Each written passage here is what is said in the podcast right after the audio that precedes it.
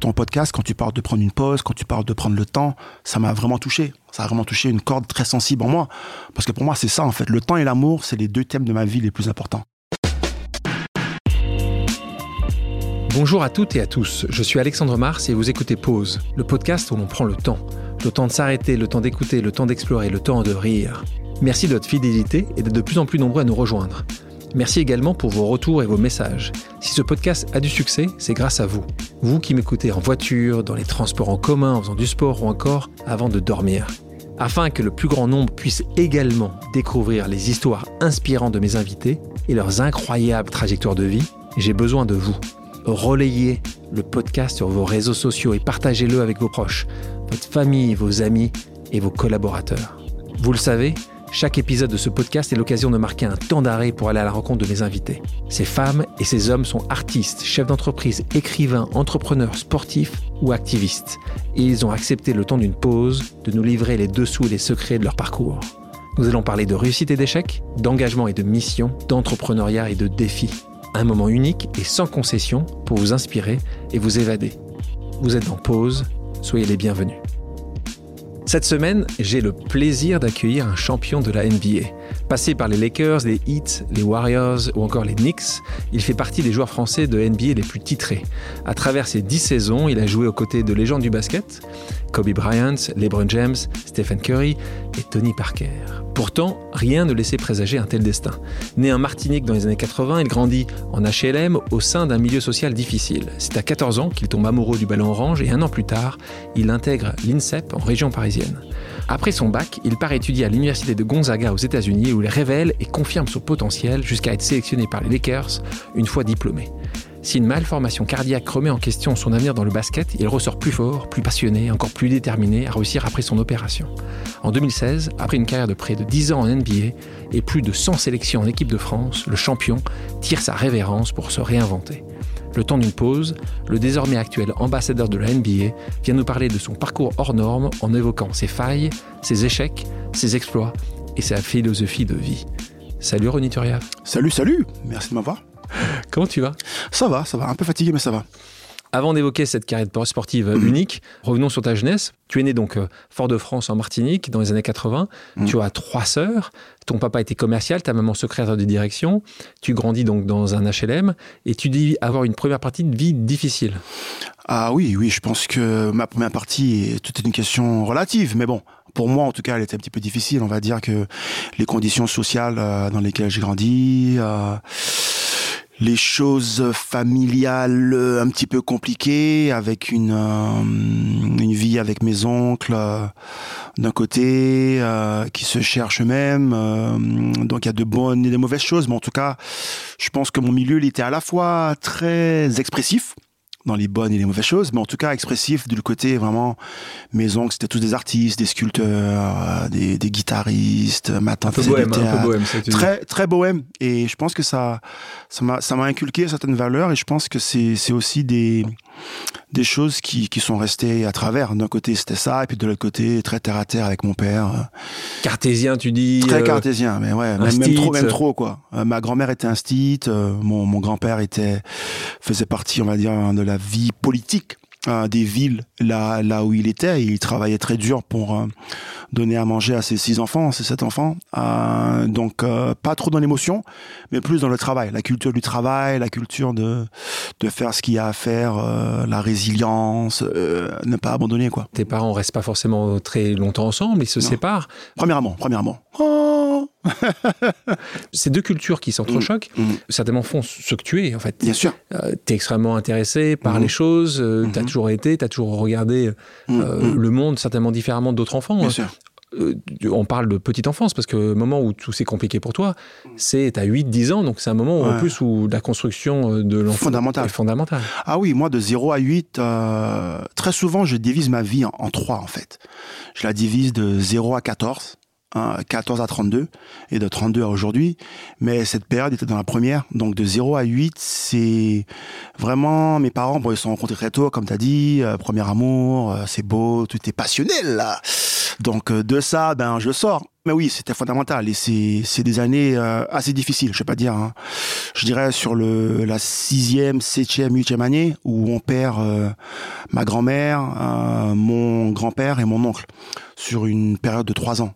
Donc fondamentalement, ça a détruit un petit peu la famille et ça a surtout soulevé des, des tristesses et des, des non-dits, des choses quand on fait face à la mort. Euh, et après, ben, c'est là où ma mère et moi, et ma petite sœur, qui est arrivée juste après, ben, on a dû partir et faire ce qu'on a à faire. Mais pour moi, c'est vrai que les... avec le recul, bien sûr, euh, ça a été des années qui ont été fondamentales pour ma construction après. Et comment tu, comment tu vois la mort, justement, quand la mort arrive justement au seuil de ta maison aussi jeune que ça, à 8 Mhm. ans euh, Il y a une injustice évidente. Co- Mhm. Comment tu, comment tu l'appréhendes et comment, comment tu, justement te construis par rapport à ça?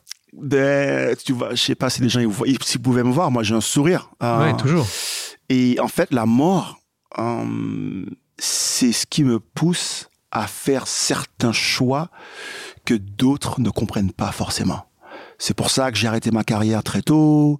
C'est pour ça que j'ai arrêté l'équipe de France tôt. C'est pour ça que je suis.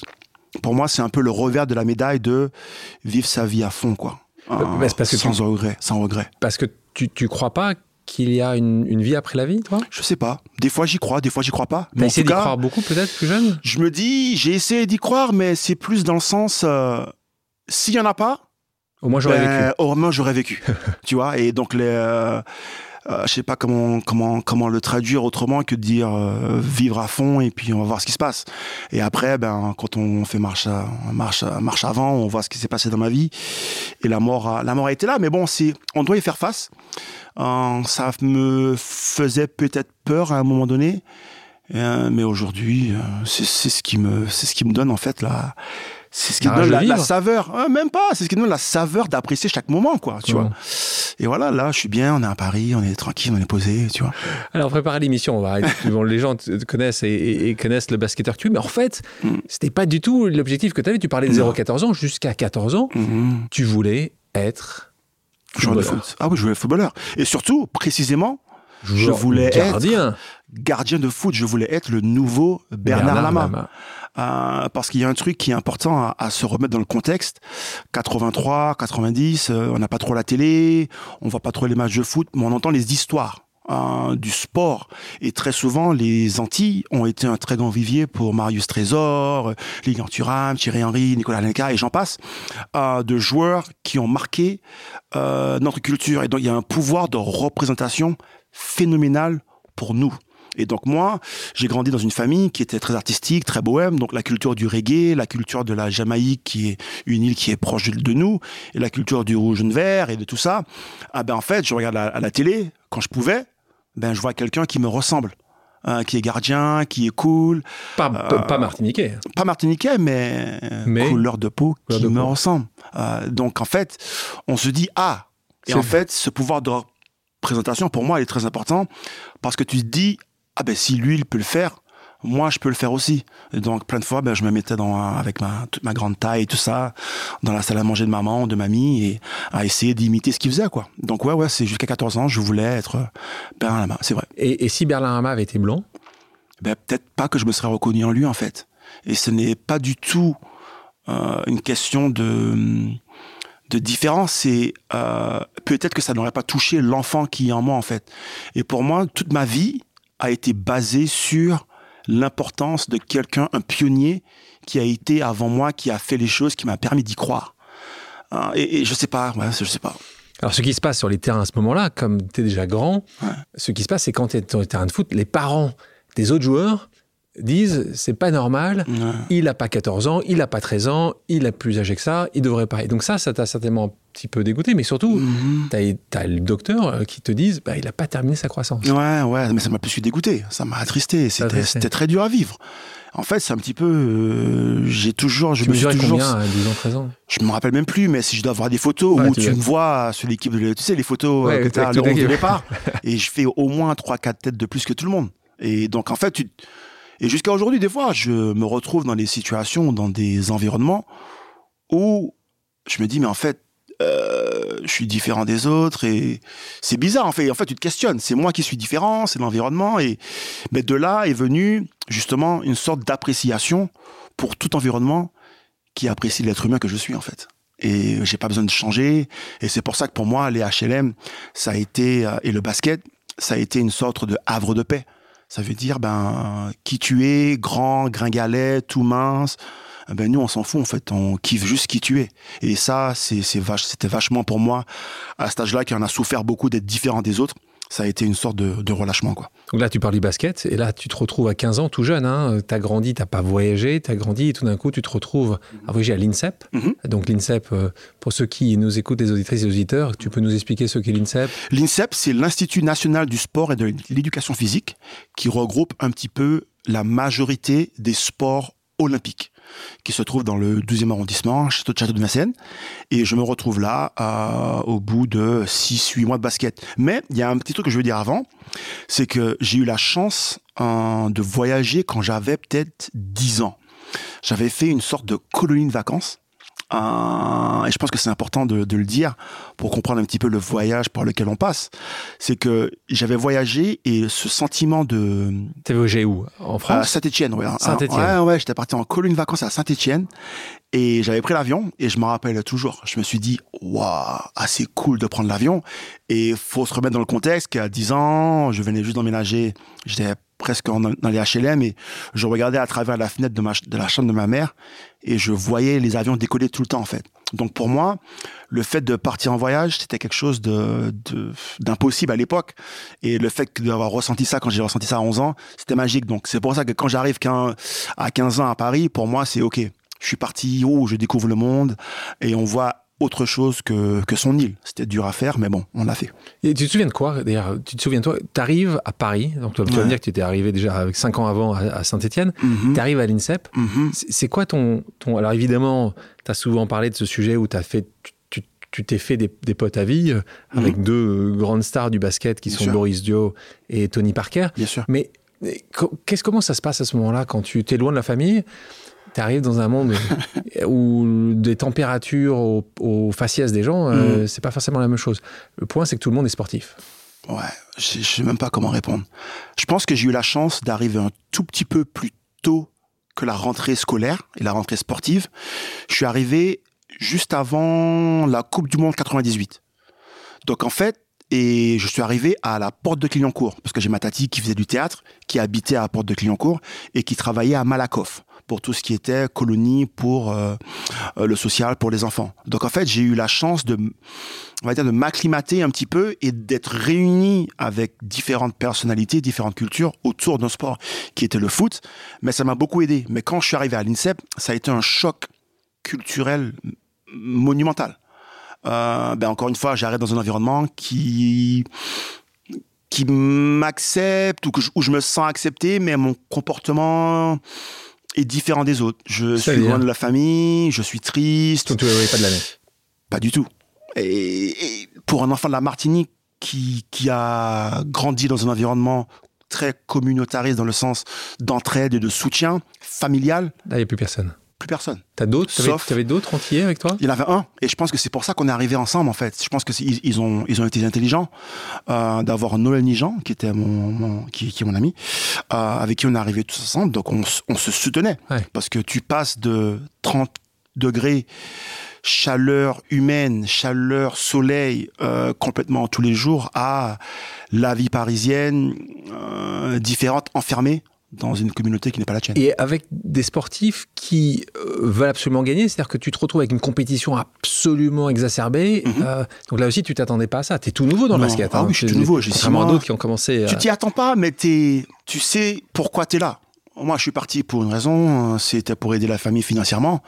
Et donc moi, personne personne n'allait m'arrêter. Vraiment personne. C'est arrivé un peu plus tard où tu savais à 15 ans que tu allais marcher sur les autres? Alors, je n'ai jamais voulu aimer marcher, je n'ai jamais aimé marcher sur les autres. C'est pas mon délire. Par contre, j'étais prêt à mourir pour ma famille, ça c'est sûr. Et faire ce que j'avais à faire pour y arriver. mais pour faire, quand tu dis marcher sur les autres, quand tu en face de mmh. toi des gens qui, qui vont faire travailler plus que toi, qu'est-ce qui, est différent? À part le fait de dire.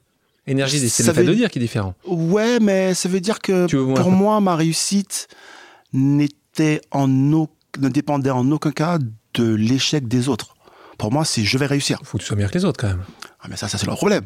Ah, c'est pas le mien. Pour moi, c'était je vais réussir. Et il y avait vraiment rien d'autre qui rentrait dans, dans l'équation. Et quand tu te, et donc là, tu te retrouves vraiment très vite pote avec euh, Boris et Tony ou Ben, moyen? Ben, on se retrouve euh, parce qu'à l'entrée, je crois, on se retrouve, euh, on se retrouve potes directement puisque Tony il est resté qu'un an et Boris il est resté deux ans. Je pense que quand je suis arrivé, il y avait Robert Robert Michalski qui est arrivé. J'ai dû rencontrer Boris peut-être la deuxième ou la troisième personne Assez tôt. assez tôt. Mais en fait, pourquoi je pense qu'on est devenu potes, c'est que on n'a jamais demandé à l'autre d'être autre que ce qu'il était en fait. C'est ok, t'es es fou, euh, t'as un tempérament de cochon. Bon, on kiffe comme ça, quoi. On, kiffe.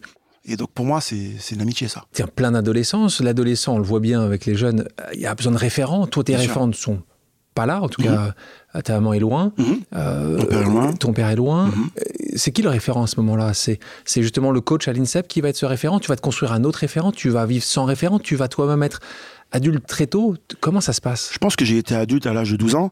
Et je pense que pour moi, mes référents, j'ai toujours eu, et moi j'appelle ça un point d'ancrage. Moi, j'ai eu mon premier entraîneur, Saint-Ange Bob, 1m98, costaud, qui a fait l'équipe de France, euh, qui me ressemblait. Pour moi, c'était mon point d'ancrage. Ça veut dire, je peux faire ce qu'il a fait. Ensuite, j'ai eu le passage de bâton avec mon premier entraîneur euh, en équipe de France, qui s'appelle Lucien Legrand, 1m85, euh, il vient du sud-ouest, euh, complètement différent de moi, mais qui m'inculque les valeurs de travail, de discipline, point d'ancrage. Partout où je suis allé, j'ai toujours quelqu'un avec qui il y avait une accroche, une accroche euh, au-delà du sport, mais une accroche spirituelle ou quelque chose. Et c'est ce qui m'a permis de, de continuer. Quoi. L'INSEP, tu travailles évidemment ton basket, mais tu Mhm. travailles aussi euh, ta discipline plus scolaire, puisque Mhm. tu vas arriver à avoir ton bac en poche. Mhm. Euh, tu, fais, tu fais une première euh, année en BT de BTS en action commerciale. Mhm. Tu fais un stage à la, à la Fédération française de basketball. Tu commences à apprendre. Euh, pour toi, très tôt, et euh, on va voir ce que tu fais justement à l'université américaine, très tôt, il était important pour toi Mhm. d'avoir aussi un bagage académique, que ce soit pas uniquement un, un- juste un sportif. Tu savais, tu Mhm. t'imaginais déjà qu'il allait avoir une, une après-carrière. Tu n'étais pas totalement sûr que tu allais être la star que tu es devenue. Comment Non. tu ne posais pas la question? C'est en fait, c'est rendre mes parents heureux en fait. Mes parents, la culture antillaise est très importante pour l'éducation. On a beau parler des Antillais pour d'autres sujets, euh, les familles antillaises pour eux va à l'école. Et même si l'école Et ton jamais- bac? Voilà, donc moi je suis allé à l'école, j'ai eu mon bac, j'ai fait ce que j'avais à faire pour avoir 11 et demi de moyenne, voilà. Maman est content, papa est content, j'ai eu mon bac. Mais il y a, au-delà de l'école, pour moi, ce que l'école représente, c'est la, la découverte. Moi, je suis quelqu'un, je suis curieux, j'aime apprendre, j'aime euh, comprendre comment les choses fonctionnent. Donc, pour moi, certaines matières ne me servaient à rien, du moins, ne m'intéressaient pas. Et d'autres, comme l'histoire, avec ma professeure, ça fait 25 ans que je la cherche, Madame Pancarte.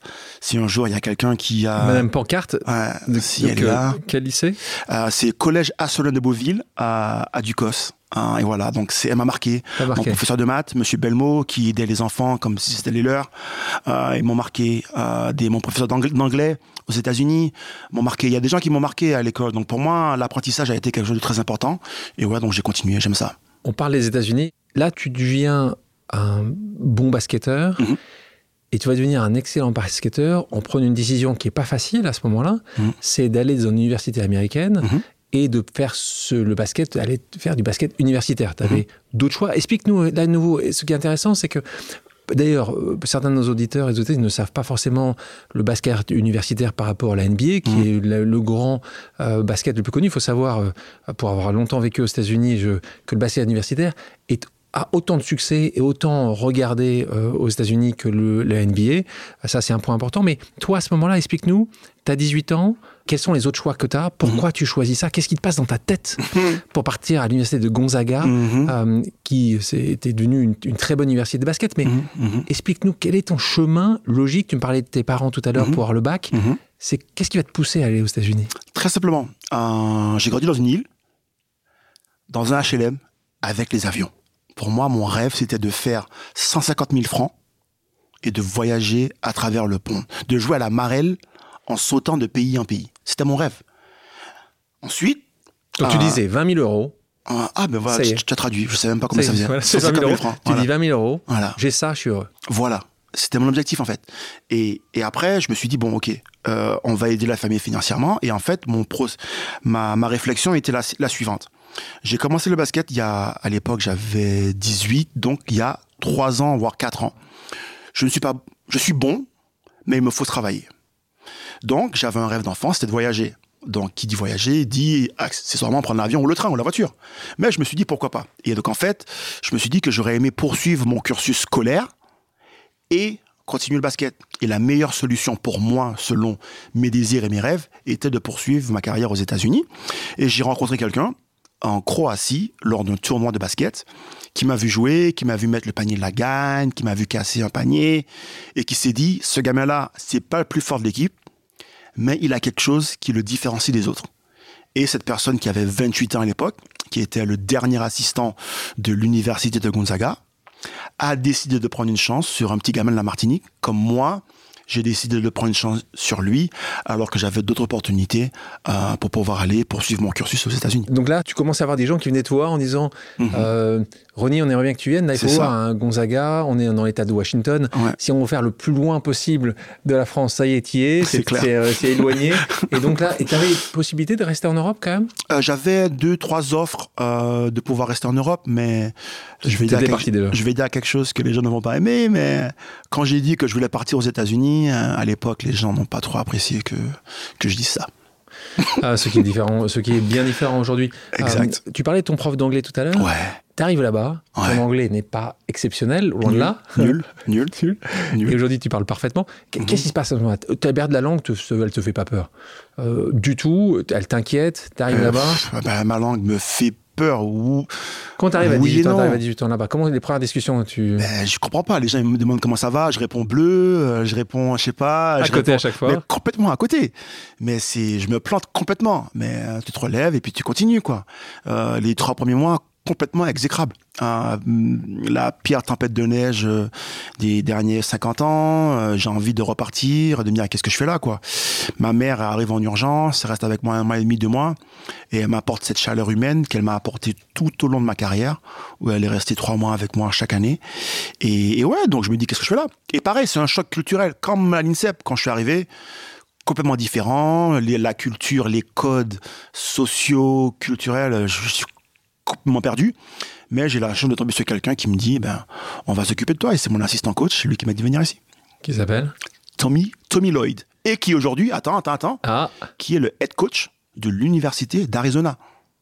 Donc, euh, excuse-moi, euh, top niveau, quoi. parle du basket universitaire justement. Ouais. Explique un petit peu euh, rapidement. Le basket voilà. universitaire, Ah, c'est ouais. juste magique. C'est l'équivalent un peu de l'UNSS, un petit peu ici, quoi, où c'est le sport en université, mais c'est vraiment, pour moi, une expérience humaine qui était dans la continuité de l'INSEP. Ça veut dire une communauté, ça veut dire une équipe. Tu vas à l'école le matin, en général, de 7h à 11h30 midi, et une fois que tu as fini à midi, tu vas manger, et entraînement, en général, de 3h à 6-7h. Donc, euh, voilà un peu une journée. donc tu termines, il faut typique. bien le faire comprendre. Un, tu as la capacité d'être diplômé, ce qui Bien est sûr. assez rare. hein. Bien sûr. C'est-à-dire que tu vas être un, un excellent sportif, parce qu'on parle Mhm. de basket, mais c'est le cas dans beaucoup de sports. Et en plus de ça, l'université va t'accueillir. Alors peut-être que tu avais certainement des, des- des notes moins bonnes que d'autres, mais tu vas apporter quelque chose. Pas toi, pas évidemment. te- toi, tu avais des notes meilleures que les autres. Mais en fait, ce qui est assez intéressant dans le modèle Mhm. américain, Mhm. c'est que euh, on pense, on imagine, et c'est une imagination qui est Mhm. réelle, que évidemment, si tu as dû travailler euh, pour être un champion de basket beaucoup plus d'heures que quelqu'un d'autre, on peut imaginer que certaines notes seront un peu moins bonnes que d'autres qui ont fait que travailler. Et qu'ils arrivent à balancer ça, Ouais, et qu'à la fin de quelques années, tu te retrouves avec un diplôme, Ouais, en ouais. plus d'avoir représenté, parce que là, C'est très américain, tu représentes l'université. Bien Donc sûr. ça fait des soirées. Des... Il, il, il des t'aide journées, vraiment. Il nous aide, il nous aide vraiment, en fait. C'est vraiment. On travaille beaucoup, donc le basket, mais ils mettent aussi en place des choses comme des, des tuteurs pour nous permettre de rattraper le retard euh, qu'on a pu avoir. La mort peut arriver à n'importe quel moment, donc profitons pendant qu'on est là. C'est important d'accomplir de belles choses. Disons aux gens qu'on les aime, qu'on les aime pas aussi, il faut leur dire des fois, hein. avec, de- avec la manière, avec de l'amour. Mais vraiment, profitons. Kevin Mayer, ça dit Mhm. quelque chose? Euh, non, je crois pas. Donc tu vois qui c'est, évidemment. Bien sûr, Euh, notre pote euh, Kevin. Décathlonien qui était dans ce podcast euh, il n'y a pas très longtemps et qui nous parlait, euh, alors tu qui es fan absolu de basket, ça tu le Mhm, sais, mhm. euh, et qui nous parlait d'une chose intéressante. Il disait que le sport en France, toi qui as vécu en France aux États-Unis, n'est pas assez valorisé. Mhm. Euh, en gros, globalement, un jeune a une mauvaise note en mathématiques, Kevin nous dit, bon, bah, les parents sont pas contents. Il y a une mauvaise note en sport, c'est moins important. Comment tu le vois ça, justement? Ce que Kevin dit est, une part de la vérité. et J'irais, j'irais euh, un tout petit peu plus loin. Je dirais que le sport n'est pas assez exploité. Je pense que le sport est, vraiment un, véhicule de, valeurs euh, fondamentales humaines qui sont qui sont vraiment très très importants. Le dépassement de soi, euh, la, culture du partage, la culture de, stratégie, de mettre en place des, des choses pour pouvoir arriver à ses objectifs.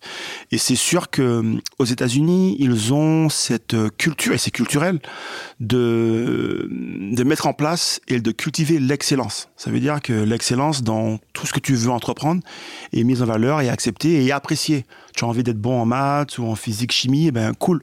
On va exploiter le fait que tu veux être bon. Et je pense que c'est ça vraiment la seule, la seule différence. Et je pense que je ne suis pas en train de dire que le modèle américain est mieux que le modèle français. Hein, c'est pas du tout ce que je dis. C'est que je dis que dans certains, euh, il y a du bon et du mauvais dans tout. Mais dans, dans le sport, en tout cas, aux États-Unis, c'est vraiment mis en valeur. Tu passes déjà trois années euh, universitaires. Tu es Mhm. nommé d'ailleurs dans la meilleure équipe de ta conférence, Mhm. qui est la West Coast euh, Conference. Mhm. Euh, donc là, tu commences à être évidemment convoité par les recruteurs, par les scouts de la NBA. Tu décides de pas te présenter à la troisième année, à la draft, mais d'attendre la quatrième année, donc d'avoir ton diplôme. Là aussi, c'est un. Euh, tu sais le choix que tu prends tout seul. Est-ce que tu en parles justement avec ton head coach à ce moment-là? Pourquoi? Parce que tu as plus. N'oublions pas un point important. Basket universitaire, ne sont, vous n'êtes pas payé. Du tout. alors que la NBA, on peut imaginer Ouais. que les chiffres étaient Mhm. plus intéressants pour toi. Explique-nous cette- cette- ce choix de vie. Ouais. Tu décides de faire une année de plus quand tu as besoin de financer ta famille. Mhm. Toi qui n'as jamais eu d'argent, Mhm. c'est la première fois que tu peux vraiment avoir un chèque. Pourquoi c'est choix facile ou pas? Choix facile. Un, j'avais pas forcément confiance en mes moyens à, à l'époque, même si j'étais très bon. Pas confiance, mais aussi, euh, je suis quelqu'un qui fonctionne beaucoup à, à la tâche émotionnelle. Euh, à chaque fois, les points d'ancrage, je, me répète, mais c'est important pour moi. Et donc, en fait, j'avais sympathisé avec mon colocataire de chambre depuis trois ans. Et j'avais pas envie de le laisser tout seul la quatrième année. Je voulais être avec lui pour la remise des, des diplômes euh, à la quatrième année. C'est un sacré bon pote, ça. Euh, ouais, mais j'ai vraiment apprécié euh, la culture universitaire avec mes amis. C'est important pour moi et c'est pas facile, je, le répète, mais c'est pas facile de quitter un endroit où on se sent à l'aise. C'était la première fois peut-être que tu étais à l'aise quelque part? Je dirais que c'est c'était la troisième fois dans le sens. La première fois, c'était dans les HLM de 8 à 11 ans, de 11 à 14. Après, c'était à l'INSEP de 15 à 18. Et là, ben, c'était l'évolution. C'est pour ça que je dis c'était la là. continuité. Tu commences à devenir un homme, ou tu commences à croire que tu, es, que, tu, que tu es un homme, mais tu ne connais rien. Tu vas le voir euh, quelques mois après, euh, tu vas comprendre ce qui se passe. Mais à cette époque-là, c'était un choix facile parce que j'ai eu la chance aussi de pouvoir discuter avec des joueurs qui sont arrivés en NBA avant moi, comme Tarek Abdelouad, comme Jérôme Moïseau. Les premiers Français, euh, là, tu parles voilà. des premiers Français qui, Bien sûr, euh, les ont premiers marqué. Français euh, en 97 et de 99 et qui ont marqué les trucs et c'est des gens avec qui j'ai pu avoir des discussions et qui m'ont apporté des éléments où j'ai fait mon choix direct. Et j'avoue que l'expérience universitaire aux États-Unis me convient très bien. Donc je voulais rester. Tu voulais rester d'année de plus. Voilà. Donc là, tu as ton diplôme. Yep. Euh, si c'est important, après ta quatrième année. Mm. Et là, c'est la grande draft. Enfin, la Mm. grande draft pour toi, parce qu'on est drafté qu'une fois. Ouais. Raconte-nous un peu ça se passe. Déjà, le modèle des drafts pour les auditeurs, Mhm. comment ça se passe à ce moment-là? Raconte-nous un peu.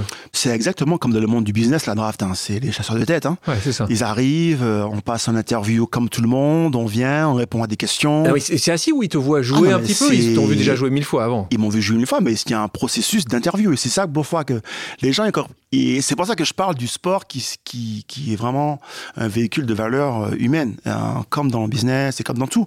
Donc, on a à la fois le test physique, le test euh, basketballistique et euh, l'interview. Et donc, voilà, on passe... voir le euh, type de, le type de personne que tu vas être, de, de, de, de, de coéquipier. tout ça. Et non, c'est vachement intéressant de, de passer par, ces, par toutes ces étapes, de se dire, OK, c'est une franchise NBA, c'est une entreprise, euh, et ils veulent avoir les meilleures personnes et les meilleurs basketteurs aussi. Et donc tu le sais avant que ça soit annoncé, tu le sais déjà?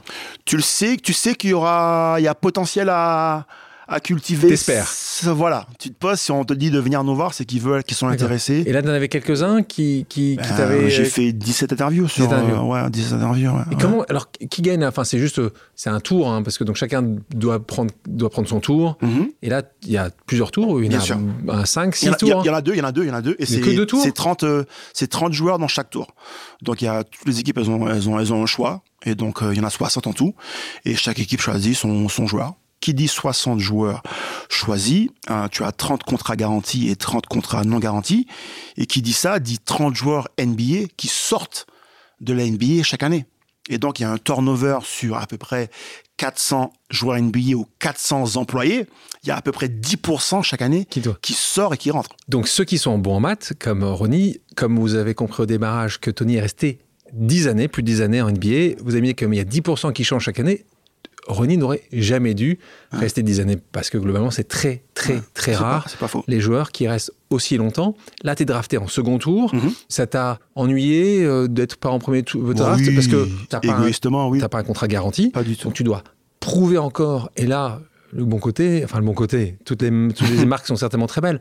Mhm. La marque, parce que j'appelle ça une marque, c'est les Lakers qui te choisit. Mhm. Heureux, très heureux. Comment réagit la famille? Comment tu réagis? Aucune idée de comment Aucune eux idée. ils ont réagi. Parce qu'on moi- dit, Mais non, mais en fait, tu te rends pas compte. En fait, t'es dans, t'es dans ton monde. t'es dans, t'es dans ta dedans. bulle. Et en fait, tu te dis que c'est pas garanti et il faut que tu partes au charbon. Ouais. Ça veut dire que le lendemain, j'ai pris l'avion pour aller à Los Angeles, Pour jouer. pour aller m'entraîner, Ouais. et pour aller leur prouver qu'ils ont fait le bon choix et est-ce qu'ils veulent me choisir? Donc la période d'excitation est dure. Allez, 7 secondes, 8 secondes, 10 secondes. Donc là, il y a même pas, il y a un contrat financier quand même qui va avec? Pas encore. Pas encore. Il faut aller. Tu viens, tu me prouves, Voilà. t'es meilleur que les autres. Et après, je te le donne. peut-être, et allez, je te, Voilà. je te le donne. c'est arrivé euh, deux mois, deux mois après, quoi. Qu'est-ce qui se passe à ce moment-là? Tu as une visite médicale obligatoire. Ouais. Ils avaient vu tout, ils avaient vu que tu étais un très bon joueur, que tu étais brillant, intelligent, que tu allais Ouais. travailler bien avec les équipes.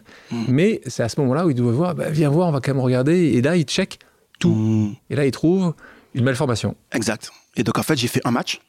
Et ils me disent, OK, c'est bon, tu nous as convaincus, on te signe. On fait la visite et comme ça, on te signe ton contrat. Tu joues plus du tout de l'été. On veut pas que tu te blesses. Tu restes tranquille. Donc, je fais ça. Donc, tout se passe bien. J'arrive.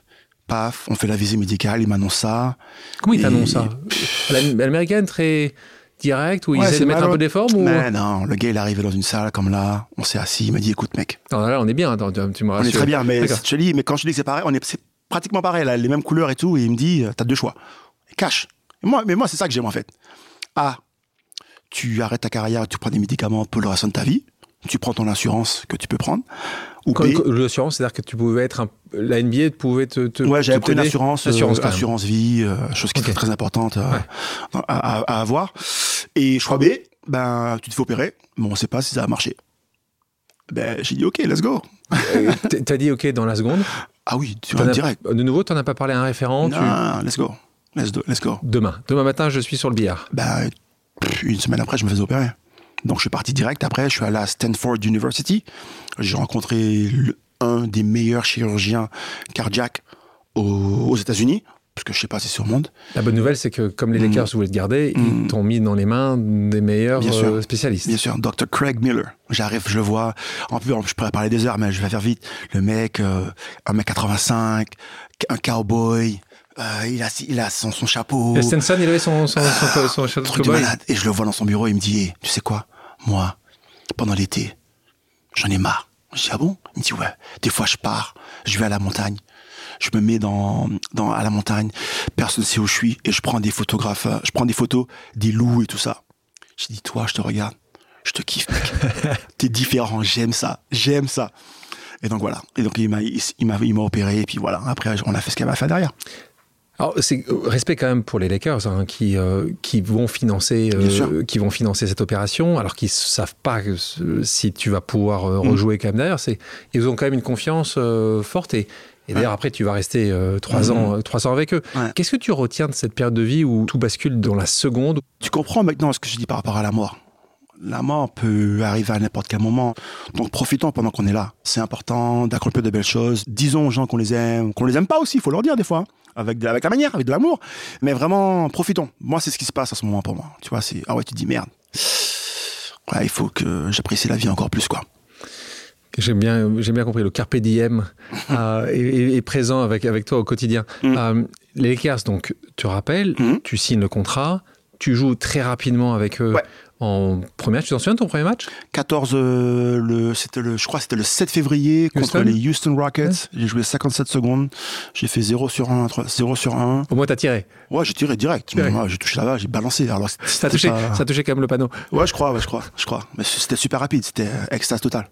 Dingue. Extase. Dingue. Extase. Et ouais, non, mais extase, ben, je te dis. Mais en fait, même, même, même, tu sais, le match en lui-même, c'était. Ouais, c'était. Ouais, ça va. Mais c'est en fait, c'est l'après-match, en fait. C'est Les joueurs par rapport à eux, dans les vestiaires. dans les vestiaires. où tu vois que le travail d'équipe, tu vois comment c'est important d'avoir un environnement autour de toi qui t'apprécie, qui veut que tu réussisses. Tu vois que tout le monde me saute dessus, qui me balance euh, de la, de la, pas de la farine, de la, du talc dessus, qui me balance du Gatorade. Et les gars, ils sont tellement heureux. Ils me disent bienvenue, mec, ça y est. T'es un joueur offici- c'est officiel, t'es un joueur NBA. Et ça, par contre, c'est un des plus beaux moments pour moi de ma carrière. Premier match titulaire? Pas du tout. Premier match titulaire, je sais pas du tout c'était quand. Mais premier match joué, c'était le 7 Mmh, novembre. Ça, c'est sûr. On est avec les Lakers. Yes, sir. Kobe Bryant. Euh, Mm. Pour avoir vu une vidéo de Kobe Bryant parlant de toi, Mm. il y avait quelque chose qui s'était créé. Vous n'avez pas joué 25 ans ensemble, pourtant Mm. euh, 3 ans, mais, euh, mais vous étiez, vous étiez proches. Ouais, ouais, ouais, ouais, ouais, c'est. C'est... Dur. Mmh, ah, Donc, euh, ouais, nouveau, les- disparu en 2020, ce que de nouveau les, les gens qui, qui aiment le basket le savent parce que c'est un des meilleurs euh, joueurs. Ce que je peux te dire, c'est. C'est, c'est, c'est vraiment quelqu'un qui, a, qui compte beaucoup pour moi. Euh, parce que juste en étant lui-même, je pense qu'il a, qu'il a impacté, il m'a impacté et qu'il a impacté le monde. Euh, je pense que son, sa legacy, je sais pas comment on dit ça en français, excusez-moi. Euh, L'héritage. Son héritage euh, vivra à travers le temps. Et oui, non, magique. On a passé du temps ensemble, magique. Et au-delà du basket, encore une fois, juste magique, magique, magique, magique. Et un truc qui t'a, toi tout jeune, hein, il, était, Mhm. il était jeune aussi d'ailleurs, hein, brillant et jeune, euh, il y a un truc qui t'a, marqué quand tu as vu déjà ce, ce cador, euh, de la manière dont il travaillait, de la manière dont il travaillait plus que les autres, de la manière dont il acceptait. peux- est-ce qu'il y a un truc qui t'a, qui t'a marqué, toi, euh, de nouveau tout jeune, qui arrive dans la NBA Moi, ce qui m'a marqué avec Kobe, c'est parce que je peux, je peux en parler pendant des heures, mais je dirais que c'est sa, sa capacité à rester concentré et à mettre les choses en place pour arriver à un objectif et de ne pas sortir du chantier battu, de rester complètement concentré et faire tout ce qu'il a à faire, chaque action va vers un objectif. Je trouve ça fascinant. Je te propose maintenant une pause amicale. Le principe est simple. J'ai demandé à quelqu'un qui te connaît de te poser une question surprise. Ah merde. On écoute. Salut Alexandre, salut Ronnie. J'espère que vous allez bien. Euh, écoute, moi j'aurais 10 milliards de questions à poser sur le basket, surtout à toi, parce que je pense que tu aurais beaucoup de choses à me dire là-dessus, vu ta carrière. Mais si je devais en choisir une, ce serait vraiment de te demander ce que je demande à peu près à tous les sportifs qui m'inspirent en fait. C'est euh, plus on approfondit dans un sport, plus on accède au haut niveau dans un sport, plus des problématiques se créent et hors du terrain. Et je voulais juste savoir quelle avait été ta plus grosse problématique. Je pense que quand on arrive en NBA, euh, il n'y a pas que des problèmes sur le terrain, il n'y a pas que des histoires de technique, tactique et physique. Et je voulais savoir qu'est-ce qui t'avait le plus pesé euh, dans ta carrière euh, quand tu es arrivé au niveau. Allez, merci à vous deux et, et bon podcast. Kevin, champion décathlonien, euh, homme exceptionnel.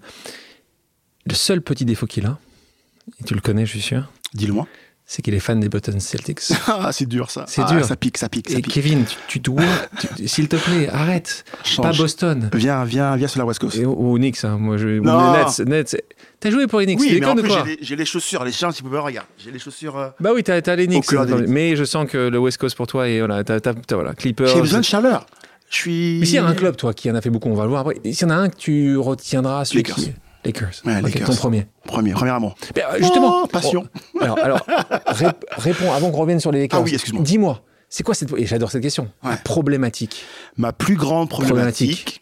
a été comment gérer mon envie d'enfant de découvrir le monde et de passer du temps avec ma famille et le fait que ce même enfant veuille euh, aider sa famille financièrement. Et en fait, c'est ce qui m'a, c'est ma plus grande force, mais c'est aussi ma plus grande faiblesse. C'est comment tu gères le fait de rater tous les anniversaires, euh, le décès de mon grand-père, euh, l'enterrement de mon grand-père, tout, tout, tout, tout, tout pendant 20 ans, et t'as envie de le faire, et tu peux pas. Mais tu peux, parce que tu choisis de jouer au basket, mais ouais, c'est ça en fait. C'est le temps que j'aurais aimé passer avec, euh, avec mes, mes, ma Donc famille. c'est quoi. un sacrifice. C'est sacrifice. Ouais, c'est ça. C'était ma plus grande problématique. Très- Mais c'est pas facile à gérer quand même. Hein. J'en ai. Il y a pas beaucoup. Je dis pas ça. J'ai jamais dit ouvertement. Mais ça m'a pris 16 ans quand même avant d'aller voir mon grand-père. Ça, ça tombe hein, quand même. Je pouvais pas. moi, Je pouvais pas aller le voir en fait. J'étais pas là quand il est parti. Tu vois. C'était dur. C'était dur. J'étais en université. Ouais. Tu vois. C'est. C'est ouais. Tu te rends compte. Tu te rends compte qu'en fait, quand on parle de la mort, de la vie, tu vois, tu te dis mais en fait, ouais, merde. Faut profiter quoi. Donc voilà. C'était ma problématique. On continue cette carrière. Mhm. Tu commences, t'es tradé. Donc globalement, ton contrat, quelqu'un d'autre va l'acheter. Et là, on parle pas d'une petite équipe qui va t'acheter parce que là, on parle euh, des Warriors de Golden State. Mhm. Et puis après, euh, ça continue. Tu vas en faire d'autres. Première question, Mhm. toi qui es si proche des Lakers, c'est ton club de cœur, Bien sûr. proche de Kobe. Pourquoi tu t'en vas? Est-ce que est-ce que t'as pas le choix? Est-ce que même un Kobe qui t'adore, il n'a pas la main dessus à l'époque peut-être? Si, il, il a dit. Il a dit. Et il a dit. C'est pour toi? Financièrement, c'était compliqué. Euh, C'était mieux de partir. T'as euh, deux offres. T'as une offre. Euh, je sais pas comment. Tes autres, si tes- t'as une offre et t'en as une, elle est 17 fois plus grosse que l'autre. Et donc en fait, ça a été. Je suis parti, mais à- contre cœur. je vais pas le dire. Mais si, on peut le dire mais maintenant. je suis parti avec pour beaucoup. Pour l'argent. Ah, il faut appeler un chat un chat. hein. On parle beaucoup d'argent hein, parce qu'on parle de 17 C'est millions, hein, c'était le contrat à l'époque. hein. Oui, oui, oui. Mais on parle, c'est, au-delà de ça en fait. C'est pas l'argent, c'est parce que c'est plus que ça représente. C'est que l'argent, le contrat au Golden State Warriors me permet d'assouvrir l'objectif que j'ai pris, la décision que j'ai prise à 14 ans de partir de chez moi en fait. Donc c'est plus, c'est plus profond que l'argent en fait. T'as réglé, t'as réglé, C'est ça coché la case. où je pense, je pense que je vais les cocher. Donc voilà, c'est ça en fait. Tu te dis, mais j'ai le, ma famille, c'est vraiment ma famille. Côté physique charnel, ma, ma famille en Martinique, je peux m'occuper d'eux. J'ai ma famille basketballistique où c'est magique, j'ai pas envie de partir. Qu'est-ce que je fais, quoi? Pff, Compliqué, hein Moi, je peux le dire. Et donc, t'as une discussion avec les joueurs de Lakers avant, ils te disent tous, mais évidemment, entre 1 et 17. Hmm. Ah ouais, ouais, mais ils voulaient pas que je parte. C'était dur, dur, dur, dur. Dur. Ah, dur, très dur. Donc, tu arrives là-bas, et, et ça, c'est un monde Mhm. que tu connais assez bien, parce que 10 ans en NBA, Mhm. 6 ou 7 équipes, C'est ça donc régulièrement, Mhm. tu as un nouveau club qui Mhm. va t'acheter, enfin Mhm. c'est un peu ça, hein, qui va acheter ton contrat, Mhm. qui va échanger toi plus deux autres contre deux, enfin Ouais, Et ça. ça. comment tu comment tu le vis là-dessus Tu le vis assez bien? Tu, tu tombes parfois dans des équipes que, pour lesquelles tu n'as pas envie de jouer. T'as pas ton mot à dire. Tu as rarement ton mot à dire. Ton contrat, Mhm. finalement, tu- c'est un contrat qui est de club à club en fait. Bien sûr, bien sûr. T'as ton mot à dire quand tu es agent libre. Oui. Et donc, j'ai été agent libre euh, trois, quatre fois. Donc, j'ai eu quand même mon mot à dire sur 10 ans, peut-être 4, 5 fois. 4, Quatre, 5 fois. Et sinon, pas de mot à dire. Mais en fait, je veux juste faire une petite pause là pour montrer que le parallélisme entre ce que j'ai vécu de 22 à 32 avec ce que j'ai vécu quand j'étais jeune, en fait. Comme on a fait une petite euh, avance rapide dessus, depuis mon jeune âge, je n'ai fait que bouger. Et donc, pour moi, être en mouvement, est quelque chose qui est ma normalité en fait. Et donc euh, c'était à la fois compliqué parce qu'il faut gérer euh, les déplacements, les meubles, les trucs, mon chien, machin, nanana. Mais c'est aussi quelque chose qui est pour moi normal. D'être dans un endroit différent, des, une culture différente, c'est un petit peu ce qui s'est passé auparavant quoi.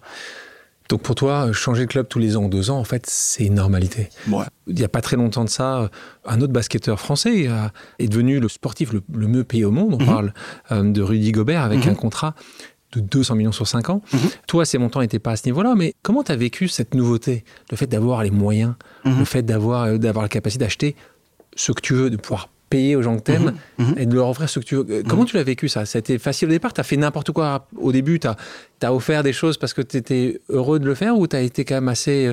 Tu as fait Mhm. attention? Comment tu, comment tu passes d'un stade à un autre? J'ai toujours, euh, j'ai toujours fait, euh, fait attention, mais ce qui se passe en fait, c'est que, en tout cas, ce qui s'est passé pour moi, je ne sais pas ce qui se passe pour Rudy. Euh, je suis très content pour Rudy parce qu'au-delà de l'argent que Rudy a gagné, va gagner, c'est quelqu'un qui travaille énormément, c'est quelqu'un qui fait les sacrifices nécessaires, c'est quelqu'un qui se met dans des, dans des situations pour s'aider à avoir du succès.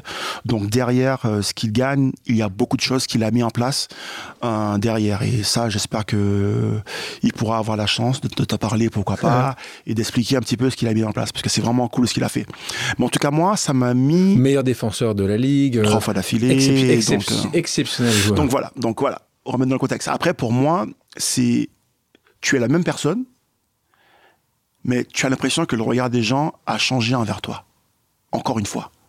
Et moi, en fait, c'est plus le regard des autres qui m'interpellait et les choses qui se passent, et ensuite ce que je ne savais pas qui allait arriver à l'intérieur de moi. Ça veut dire que maintenant, ben, un enfant qui a grandi dans des situations où il n'y avait pas beaucoup, maintenant il a beaucoup, ben, il y a des choses qui se passent psychologiquement euh, dans, sa tête, dans sa tête. Et pour moi, c'était, je ne vais plus jamais revivre ce que j'ai vécu quand j'étais petit, quoi. Donc on a une tendance à mettre beaucoup plus de côté et on a, les- on a une tendance à, à avoir une certaine, euh, de une certaine euh, réflexion sur euh, qu'est-ce qui se passe. euh, j'ai vécu des moments difficiles. Il y a une certaine, je sais pas comment on dit ça, PTSD. Crainte. Ouais, il y a des craintes émotionnelles et psychologiques qui arrivent. En tout cas pour moi. ouais, c'est comme ça que tu l'as vécu. Ouais, ouais, ouais. Je me suis. Et en fait, donc c'est pour ça que pour moi c'est marrant d'en parler parce que c'était l'objectif que je voulais tant atteindre. Et ben en fait, tu réalises que l'objectif vient avec autre chose. Et c'est pour ça que je fais ce que je fais aujourd'hui. C'est pour ça que, que, que j'aime discuter des bons et des mauvais côtés des choses pour justement euh, être en, transmission. Tu continues ta carrière Mhm. euh, jusqu'à un certain summum, en tout Mhm. cas euh, vu comme tel, même Mhm. si c'est pas forcément le club qui t'a le plus marqué, mais tu Mhm. vas jouer avec LeBron James, avec Bien la sûr. grande équipe des Wyatt et Bosch et Bien compagnie, euh, et vous gagnez Mhm. Le championnat NBA. On est en 2012. Yeah, T'es le quatrième Français à l'avoir fait? Cool. Fier? Ouais, je suis fier. T'as la bague. Tu ouais, l'as j'ai la hein, tu bague, l'as je pas l'ai pas là. Tu m'as pas dit de l'amener, moi je l'ai ramené. Ouais, Fallait, fallait me Tu dire. l'aimais jamais? Euh, très rarement. Clairement. Ouais, très rarement. Non, magique, magique, magique. Mais tu vois, par exemple, moi, c'est magique. Les moments que j'ai passés avec eux, c'est magique. Mais moi, ce qui m'a marqué le plus en 2012, c'est que ma grand-mère est venue me voir jouer. Tu vois, la première fois et la seule fois qu'elle me voit jouer, tu vois. Et donc, pour moi, c'est ça, en fait, le truc. 2012, c'est C'est- pas, la victoire NBA, c'est ta, c'est ta grand-mère qui va devoir jouer. Ben ouais, c'est la seule fois qu'elle m'a vu jouer professionnel. Donc, tu vois, ça, on remet les choses dans le contexte. Tu vois, elle avait Alzheimer, elle voulait jamais prendre l'avion. Et là, on a réussi, mes anciens managers ont réussi à la faire venir. Ils m'ont fait la surprise. Et donc là, j'en avais les larmes de voir ma grand-mère dans les tribunes avec un bandeau, euh, en mode aller. Et puis elle avait des, des moments où elle se rappelait, elle dit, ah, je suis aux États-Unis. Elle vit un truc de ouf. Donc pour moi, l'aventure humaine, euh, fait partie de, des objectifs que l'on peut atteindre qui sont stratosphériques sur, euh, on va dire, dans, dans un contexte de basket, quoi. Si je devais faire une chose différemment en regardant ma vie en marche arrière aujourd'hui, j'aurais ouvert mon cœur beaucoup plus. Parce que moi, en étant introverti, je me suis toujours senti incompris. Et vu que je me sentais incompris, j'avais la peur du rejet des autres. Et j'ai toujours préféré ne rien dire que de donner l'opportunité à quelqu'un de me rejeter. Parlons un petit peu de l'équipe de France. Bien sûr. Équipe de France où tu as été sélectionné 100 fois. Mhm. Est-ce qu'il y a eu des rendez-vous manqués quand même pour toi? Tu Bien considères qu'il y en a eu un certain nombre? Bien sûr. On en a parlé de toi euh, aux Jeux Olympiques, Mhm, tu l'as mhm. fait une fois, un moment lunaire là Bien aussi, c'est un des grands moments de ta Ah vie. oui, c'est le, le ce tour ce tour de stade avec Tony et Boris, c'est lunaire, c'est lunaire. Euh, de pouvoir se dire que des choses que l'on a rêvé euh, à 14-15 ans sont devenues réalité. Après, euh, oui, est-ce que j'aurais aimé gagner avec eux en équipe de France euh, comme ils l'ont fait en 2013 euh, Tu oui. étais pas en 2013. J'y étais pas, non, j'y étais pas. Mais tu sais où j'étais? Je ne sais pas tout. Tu veux que je te le lise ou pas? Bah, évidemment. Non, mais je te le lis, comme, Bah, ça, tu- tu, comme ça tu sais. Tu n'avais pas eu un problème avec ta main? Euh, j'ai eu un problème avec ma main en 2011, quand je me suis cassé la main deux mois après, ouais. euh, deux, mois, deux, deux semaines avant le championnat d'Europe. Mais je vais te poser une question pour que tu vois un petit peu à qui tu as affaire. 2013, j'ai le choix. Je pars en équipe de France ou je fête les 50 ans de ma mère. Première fois depuis 20 ans. C'est ça qui se passe en 2013 Et oui, il y a un match à Pau, Orthez, équipe de France. Ça fait 20 ans. Non, je mens. Ça fait 16 ans à l'époque que je rate tous les anniversaires ou qu'on les fait dans un hôtel. euh, voilà. Et là, ma mère a 50 ans. Là, tu dis Antilles. J'ai fait, j'ai atteint l'objectif. J'ai atteint sans sélection de l'équipe de France. Et donc là, tu, en prenant cette décision, tu sais que tu seras plus jamais sélectionné? Ben moi, moi, dans ma tête, je voulais m'arrêter à 100, quoi. Et j'ai eu 100, une, je crois. J'ai fait une de plus déjà. Et là, je me dis, je fais quoi? Ah J'ai décidé d'aller fêter les 50 ans avec ma mère et prendre officiellement ma retraite. Tu vois Et donc, c'est ça, en fait, que je te dis. Quand je te dis auparavant que la mort et, et les choses me, fait, me poussent à prendre des décisions qui sont pas forcément comprises, c'est pas facile. Tu te dis, ah, mais là, quand je vois la, la, la décision, la, le visage de ma mère, quand elle me voit pour sa, pour sa fête, tu, dis. Tu dis ça, ça, ça vaut. Euh, ah, mais bien sûr. Ça vaut la coupe. Ah, mais bien sûr. Une autre question, seconde pause amicale. On parlait de l'équipe de France de basket. Uh-huh. On va écouter le président de la Fédération française de basket, Jean-Pierre Suta. Bonjour Ronnie, euh, ici c'est Jean-Pierre Suta. Écoute, euh, je suis ravi de t'avoir en ligne. Tu as fait une carrière euh, exceptionnelle, que ce soit euh, en club, en NBA, et puis avec l'équipe de France. J'aurais voulu savoir pour toi quel a été ton plus beau souvenir. Allez, au plaisir de te revoir. Je dirais le plus beau souvenir, si je devais en choisir un aujourd'hui, ce serait en l'an 2000, quand avec l'équipe de France moins de 18 ans, euh, avec euh, donc Tony, Boris, euh, Michael Pietrus, Pietrus ouais. Yakuba Noël Nijan, David Frapro, Robert Michalski, Guillaume Yango, Gaëtan Muller, Noël Nijan. On les a tous. On les a Vincent tous. Mouillard. Non, mais c'est important parce bah, que c'est c'est à l'âge de à cet âge-là, 17-18 ans, on commence tous nos carrières professionnelles d'avoir d'avoir vécu ce moment-là, comme on l'a vécu en Croatie, de gagner ça tous ensemble tu le dunk qu'on a Belgique. Ah oui, tu vois, ça c'était cool aussi. Mais après, c'est hein, perso. C'est cette année-là. tu vois, donc. Euh, là, tu me cites une dizaine ou une douzaine de potes. Ces douze potes-là, ils ont tous eu la trajectoire que tu imaginais. Tu savais déjà que Tony Parker allait être euh, l'exceptionnel champion qui est devenu. Perso, à cet âge-là, moi, je pensais pas forcément à la carrière des autres. Euh, mais je dirais que par rapport à Tony, je ne suis pas du tout surpris de ce que Tony a réussi à entreprendre. Parce que Tony, c'est quelqu'un qui a toujours eu cette faculté à visualiser et à communiquer très facilement ce qu'il voulait faire.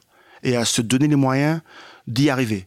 Après, tout le reste, tous les autres, euh, je ne suis pas du tout surpris non plus de la carrière de Michael Pietrus, de Borisio et de, et de tous mes copains. Mais, ils ont quand même, pour la plus grande majorité très bien réussi leur carrière euh, sportive. voilà, et après, chacun réussit à, à, sa définition, parce que pour moi, c'est important de dire ça. Chacun a sa définition de réussite aussi. C'est important, c'est important. Les sujets sociétaux sont importants pour toi. Mhm. Tu as créé très jeune une fondation qui s'appelle Art to Art euh, en 2009. Mhm. Tu es aussi très proche de la fondation EPIC mhm. euh, que, que je dirige. T'engager et, et, aider les autres, ça, ça a toujours été un, un leitmotiv pour toi? Ça a toujours, été clé dans tout ce, que, tout ce que tu fais Toujours, toujours, toujours, toujours, toujours. Aider les autres, c'est pour moi, c'est la base de la vie. À un moment donné, euh, on m'a aidé. Euh, je peux pas, pour être efficace en tant que basketteur, il faut que quelqu'un prenne les rebonds pour toi. Si quelqu'un ne prend pas les rebonds pour toi, tu peux en prendre que 25. Si quelqu'un prend les rebonds, tu peux en shooter 500. Donc on a beau dire qu'on y arrive tout seul, il y a toujours quelqu'un d'autre qui apporte son expertise pour nous permettre d'être great. Et donc pour moi, c'est j'ai eu la chance d'avoir des gens à un moment donné qui m'ont tendu la main, comme quand ben, c'était difficile pour nous quand on était jeune avec ma mère, comme après, comme voilà. Et donc pour moi, la vie est faite de, rencontres.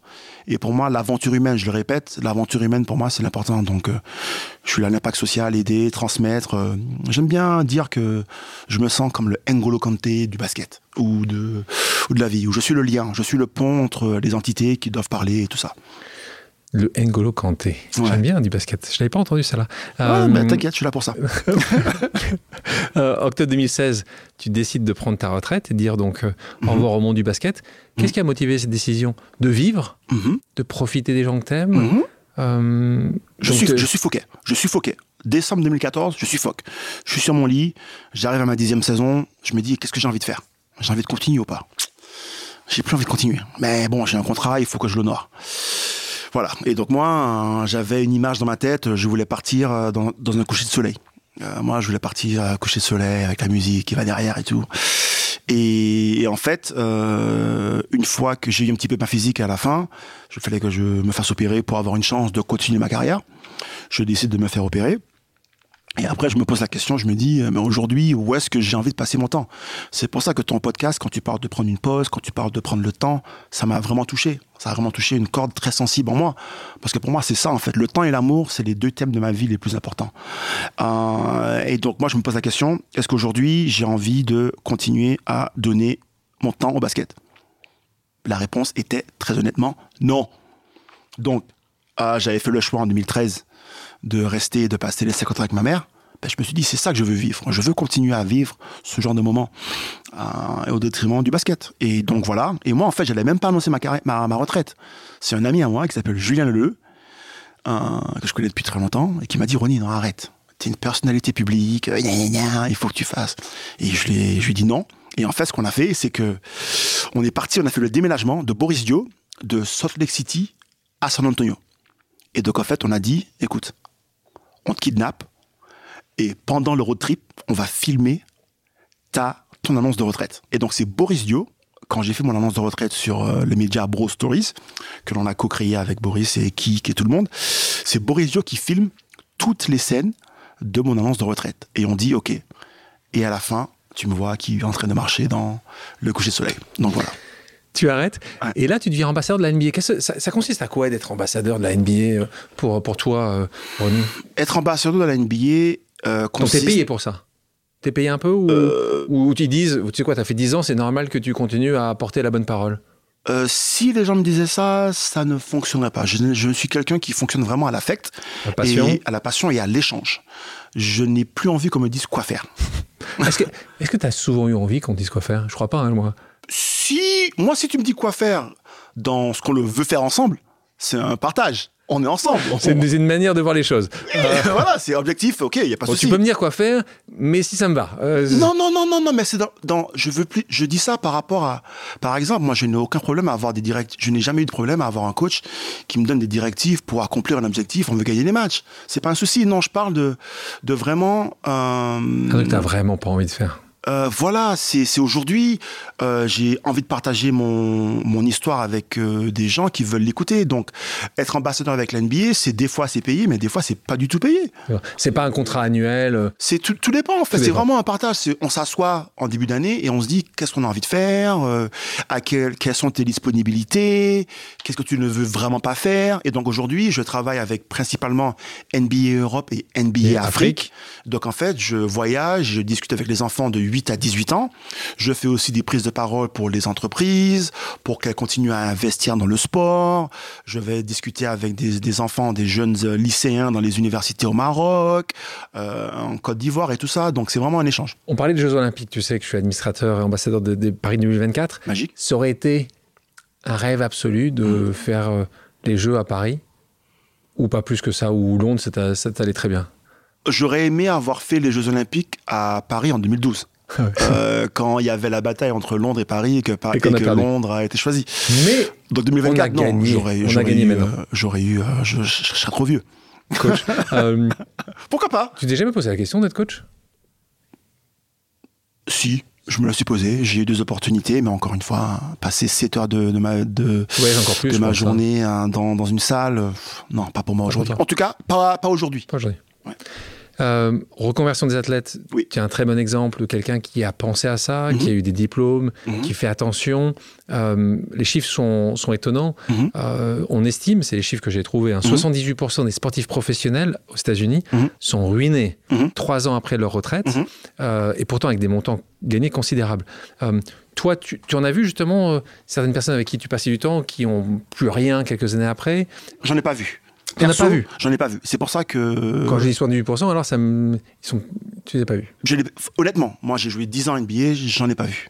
Euh, moi, les. Et je pense que j'ai eu peut-être cette chance de tomber dans des équipes avec une certaine. Euh, et qui étaient constituées avec des joueurs qui jouaient la gagne et qui peut-être qui avaient un petit peu plus vieux et qui avaient déjà eu cette expérience de faire des bons choix et des, et des mauvais choix. Mais je peux comprendre. Après, il faut faut aussi voir qu'il y a beaucoup de les salaires sont importants mais 50% des salaires vont aux impôts. Faut pas oublier ça. 10% vont, à, vont entre 4% va à l'agent 15% va au manager. Donc sur un dollar tu te retrouves avec 35 cents quoi. Sur un euro tu te retrouves avec 35 centimes, quoi. Mais bon, tout ça pour dire. Bref, moi, en tout cas, j'ai peut-être que le fait d'avoir grandi là où j'ai grandi m'a fait mettre de l'argent de côté et aussi, ben, de m'être entouré où, ben, cette personnalité que j'ai de vouloir vivre au moment présent, ben, je me suis dit, ben, je vais peut-être me saigner un petit peu aujourd'hui pour que, ben, quand j'arrête, euh, ben, que j'ai quelque chose de côté, quoi. Je suis un peu un écureuil. Donc, tu as mis un peu de côté, tu as commencé à investir, tu as mis un peu d'être dans l'immobilier ou autre, tu as fait attention. Et, et, justement, aujourd'hui, quand il n'y a plus justement ce, salaire annuel ou mensuel qui tombe, mhm. tu te retrouves à, vivre justement de tout ce que tu as mis de côté. Mhm. Qu'est-ce que tu fais? Tu t'investis un peu? Tu, tu cherches des investissements? Ben, je vis au jour le jour, entre guillemets, mais c'est vrai que je suis toujours à l'affût d'investissements. Mais après, j'ai investi dans l'immobilier, donc j'ai mes, rentabilités, mes loyers qui tombent euh, d'un côté. J'ai mes investissements dans les placements financiers que j'ai fait qui tombent aujourd'hui. Et aujourd'hui, ben, je peux aussi prendre, faire euh, des opportunités avec euh, des prises de parole et ou être apporteur d'affaires dans différentes choses. Mais je pense que j'ai une approche vraiment où j'ai envie d'apprendre, j'ai envie de comprendre comment certains mondes fonctionnent. Et on revient à l'enfant qui en moi, qui a envie de comprendre euh, ce qui se passe autour de lui. Bah, justement, tu déclarais euh, euh, que tu pouvais te regarder dans la glace aujourd'hui parce que tu avais accompli tous tes objectifs. Mhm. C'est vraiment ça? Est-ce qu'il y en a un qui te reste? C'est une très bonne question. Je pense que si j'avais un objectif que je n'ai pas encore accompli, c'est de, de trouver la paix ultime dans mon cœur, l'équilibre. Voilà, c'est ça. Le reste, sportivement parlant, j'ai joué 10 ans NBA, j'ai fait sans sélection l'équipe de France j'ai fait ce que j'avais à faire. On parle pas de d'enfants, on parle pas de femmes. On n'en parle pas. Euh, je pense que la, les, du fait de ce que j'ai vécu euh, en tant qu'enfant, euh, ma, mm, ça m'a donné un petit peu une, une, une, vision de la vie amoureuse un petit peu différente sur laquelle je continue à travailler aujourd'hui et, et je n'ai jamais rêvé être papa.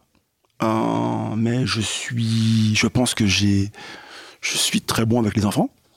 Je t'imagine très bien, papa. Euh, euh, mais après, il faut, il faut que ce soit fait dans les bonnes conditions. Si je le fais, je le ferai dans les meilleures conditions. Ça, c'est sûr. Merci d'ailleurs de m'imaginer en tant que papa. Ouais, moi, je te je vois très bien, pour te connaître, je te verrais très bien. Est-ce qu'avec le recul, mhm. tu ferais quelque chose de différent? Ou est-ce que tu ferais quelque chose différemment oh, Très bonne question, ça. Ah là là. Très bonne question. Et ce moment, tu dis, j'aurais dû prendre le. On revient aux Lakers, c'est quoi T'aurais fait l'année plus aux Lakers? Non. Non, non, non, non, non, non. Ah oui, c'est, oui, voilà. Je sais ce que je, je sais ce que j'aurais fait différemment.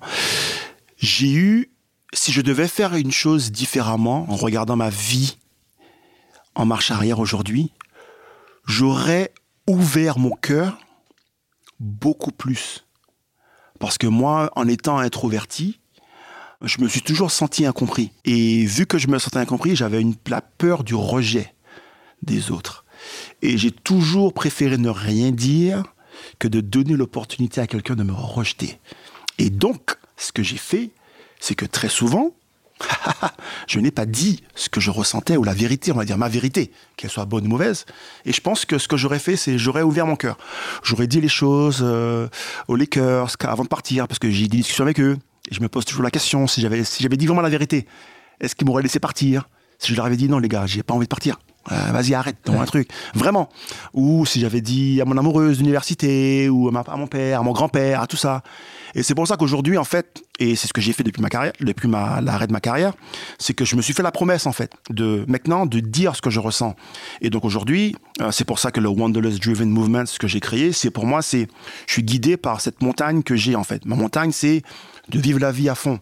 Et donc maintenant, quand je vois des gens qui le font dans n'importe quel domaine, et en fait, ce que j'ai fait, c'est que j'ai voyagé dans à peu près une vingtaine, trentaine de pays, et je suis allé, j'ai dit aux gens, vous m'inspirez que ce soit des artistes, des architectes. Euh, je suis allé rencontrer des gens au, Panama, au Guatemala, euh, bref, au Costa Rica, Toronto, Argentine, Brésil, pour juste passer du temps avec eux.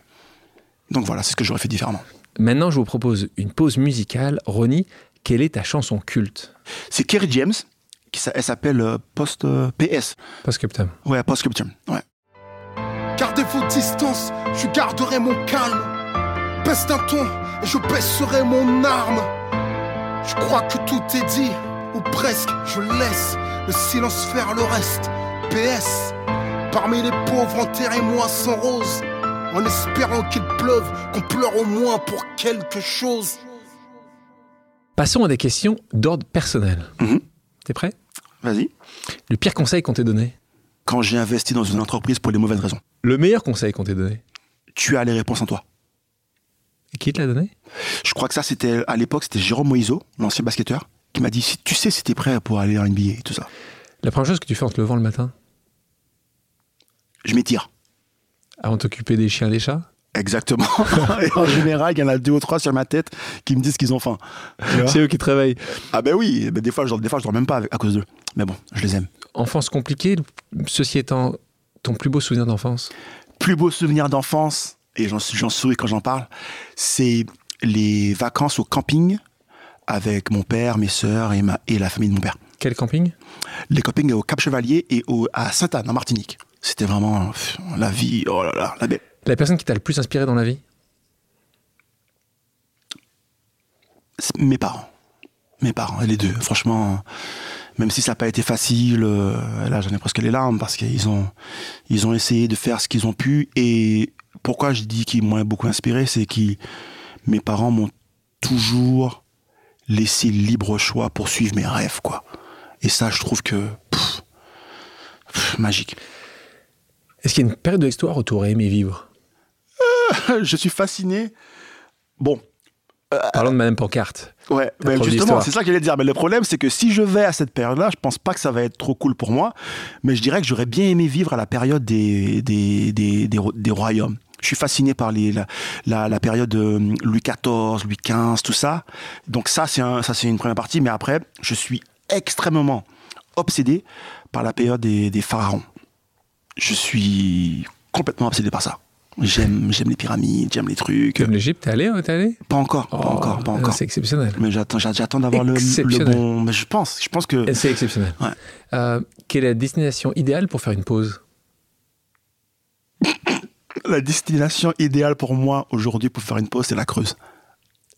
C'est pas forcément ce que les gens attendraient de Mais c'est pour moi. toi. Mais La non, Creuse. non, non, mais attends, attends, Non, mais attends. attends, mais j'adore la Creuse, mais Mais- on peut imaginer que toi qui as voyagé à travers le monde, Et justement, je pense que c'est pour ça aussi que je trouve ça fascinant. C'est que chacun, on a des envies différentes, tu vois. Et, et très souvent, on me dit ça quand je dis que j'aime aller dans la Creuse. euh, Voilà.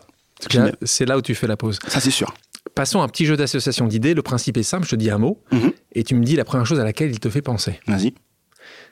On commence facile. hein. Je te dis basket, tu me dis?